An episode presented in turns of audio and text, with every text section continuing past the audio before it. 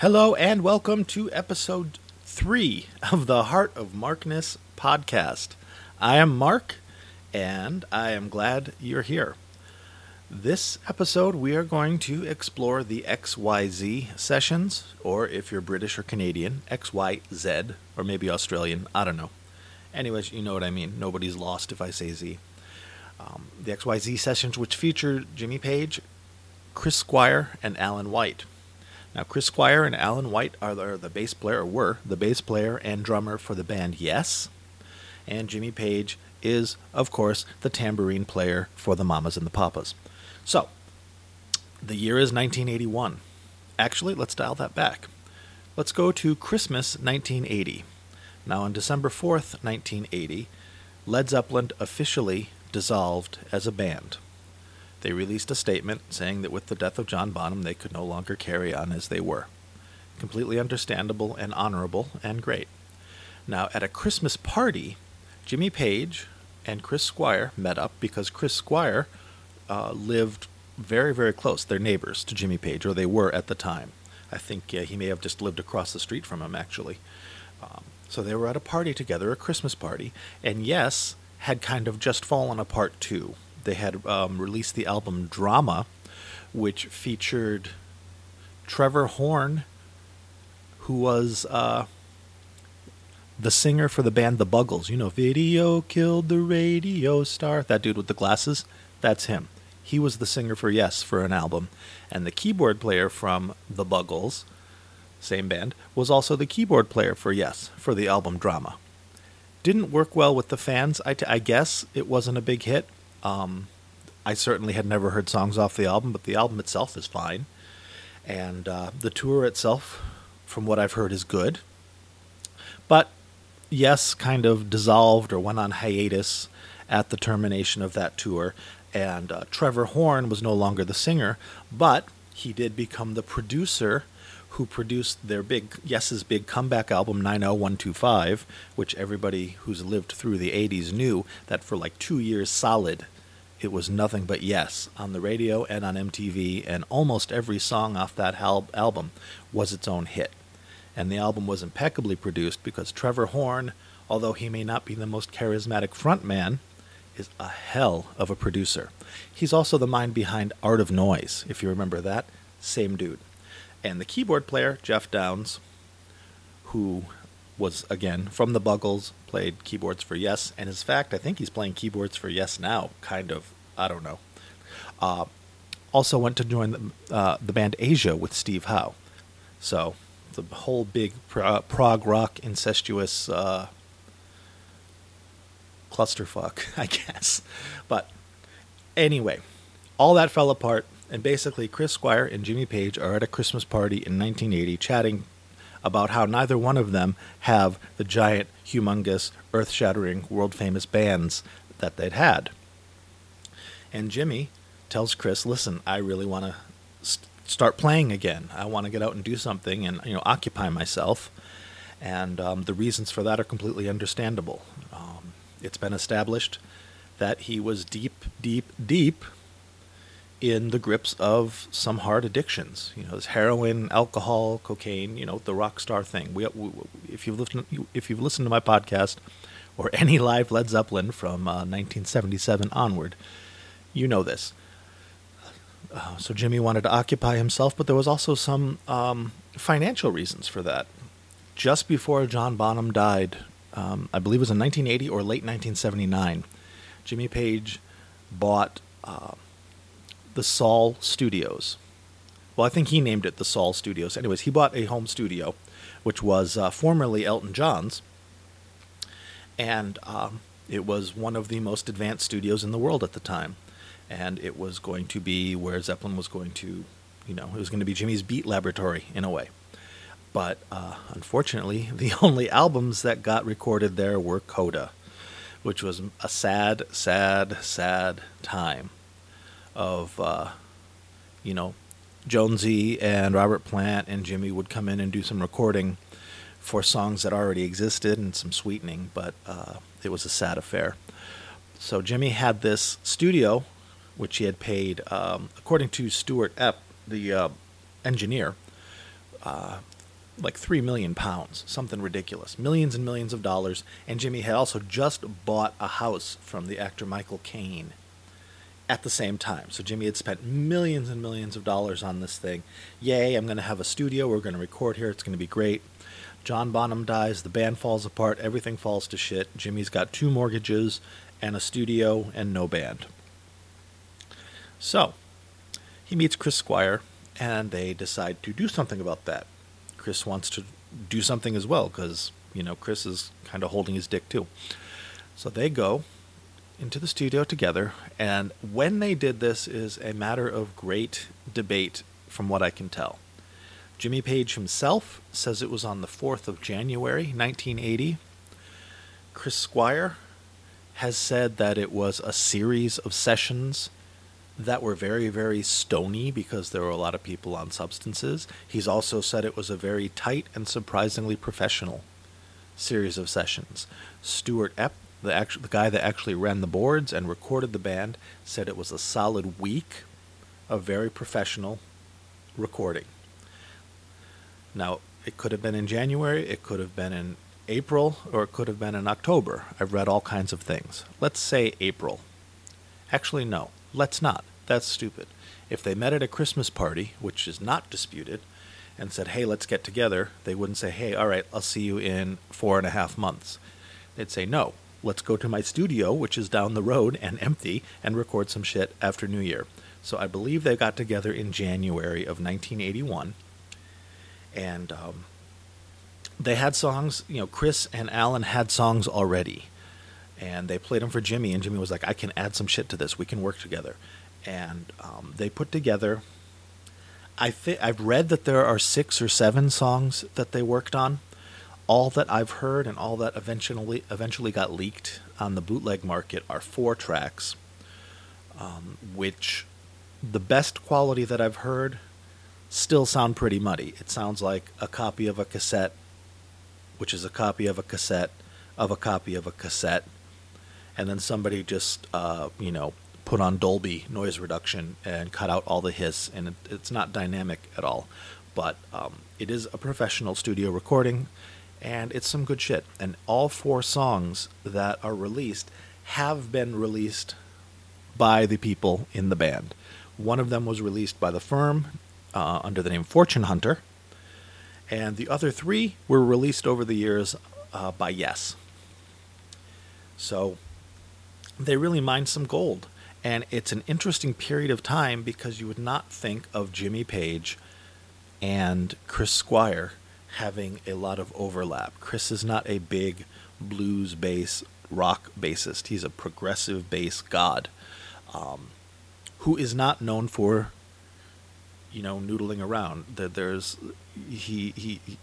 I remember reading a book in high school about how he would take all day just plucking his bass to try and get the perfect tone to get things going. And Jimmy is a lot more uh, let's shake up the can and open it and see what what happens.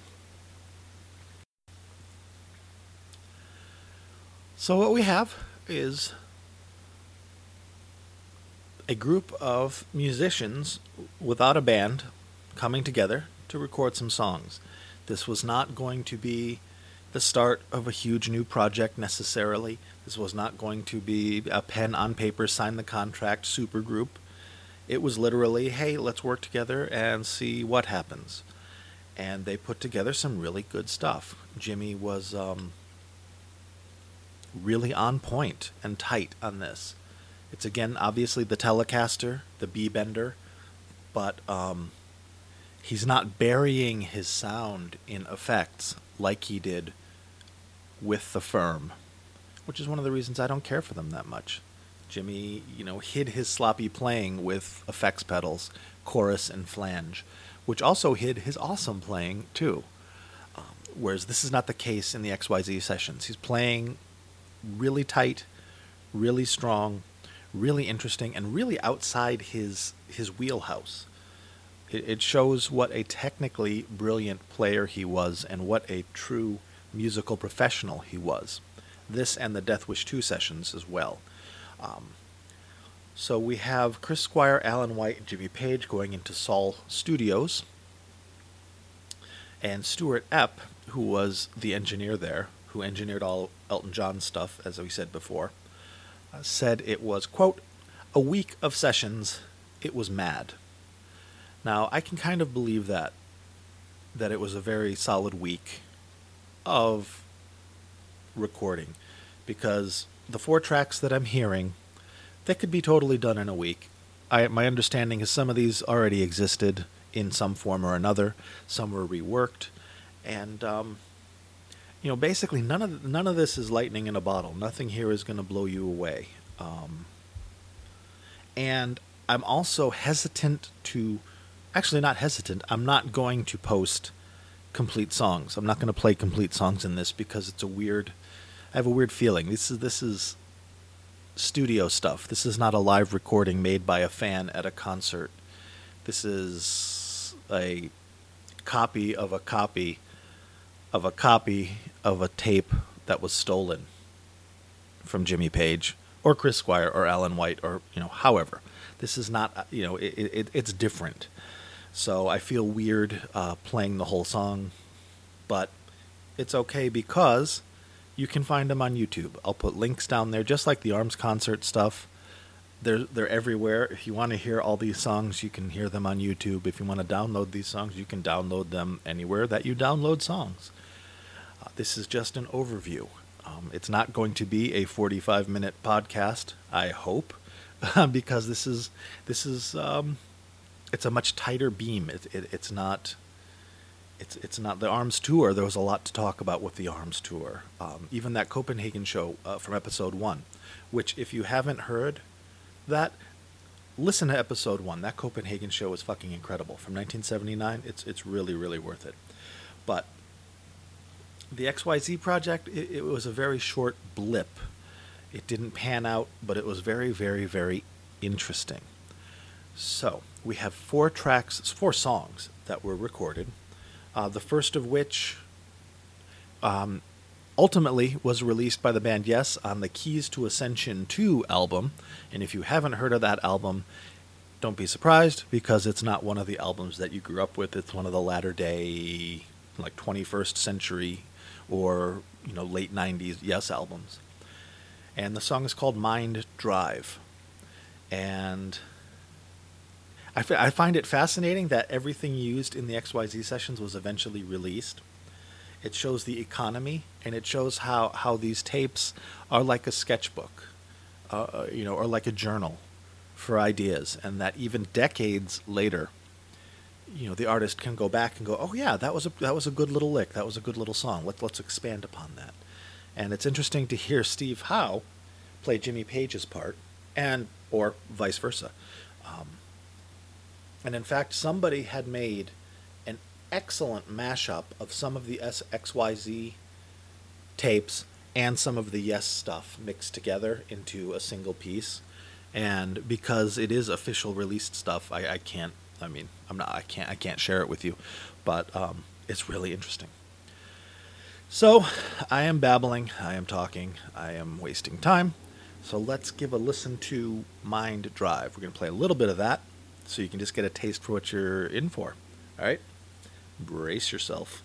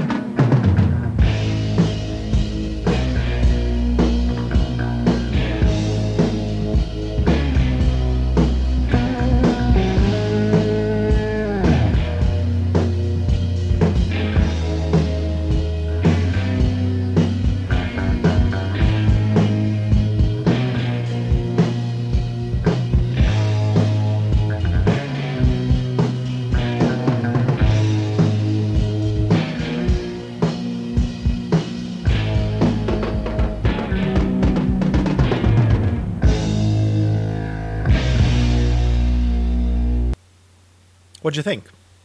Kind of neat, huh?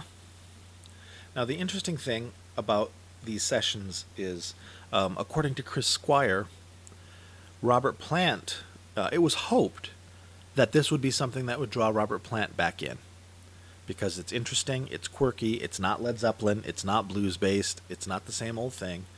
Um, but Robert was not interested. You know, truthfully, I, I can't see. You know, he he was done with Zeppelin. He was done. He was done with Zeppelin. He was done with all of that. And uh, I'm glad he came back because had Robert Plant, Jimmy Page, Chris Squire, and Alan White came out with a band, it would have been one album. It would have been, it, it no.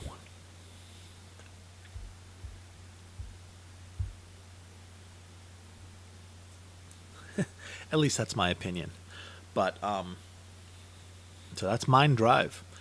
The second track that they did was Fortune Hunter. Well, that's not what they called it. I don't know what they called it. Probably track two. But uh, Fortune Hunter was uh, released as the opening track on the second Firm album called Mean Business. And you can hear it from the start. It's very, very good. And it's almost complete. Uh, every idea from the XYZ track translates over to the Firm track. So let's give a little listen to Fortune Hunter and uh, let me see what you think.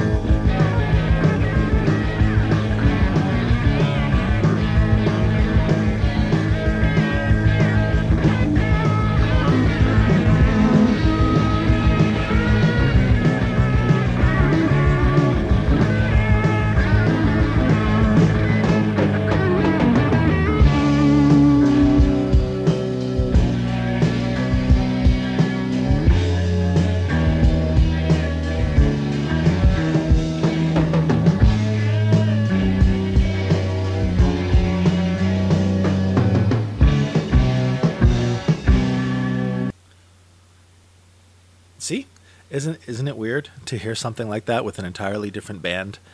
Um, it's it's neat. It's a really neat thing. I like. I like Jimmy's playing on that. I like the sound of it better uh, than the Firms actually. Although Paul Rodgers was great on that track. Um, now our third track from these sessions is called "Can You See," and it's uh, Chris Squire sings it, and it totally doesn't do it for me. It's a, it seems just a little too slow, and you know there's a reason why Chris, Chris Squire was not a lead singer, although he's an excellent backup singer, harmonic singer, and not a bad singer at all. But just holy shit, I can hear Jon Anderson singing this on 90125 in a different reality. You know, I could see this being moved onto 90125 and and uh, Trevor Horn doing some cool shit with it. I would speed it up a little bit and make it a little peppier, but um, this track came out in 2001 on the album Magnification as the song Can You Imagine? So this song is a, a complete song with overdubs, solos, vocals, everything else. The first two were were more uh, demos, jamming, and rhythm tracks, and this is the first complete start to finish song that we have from the sessions. Can you see? Give it a listen.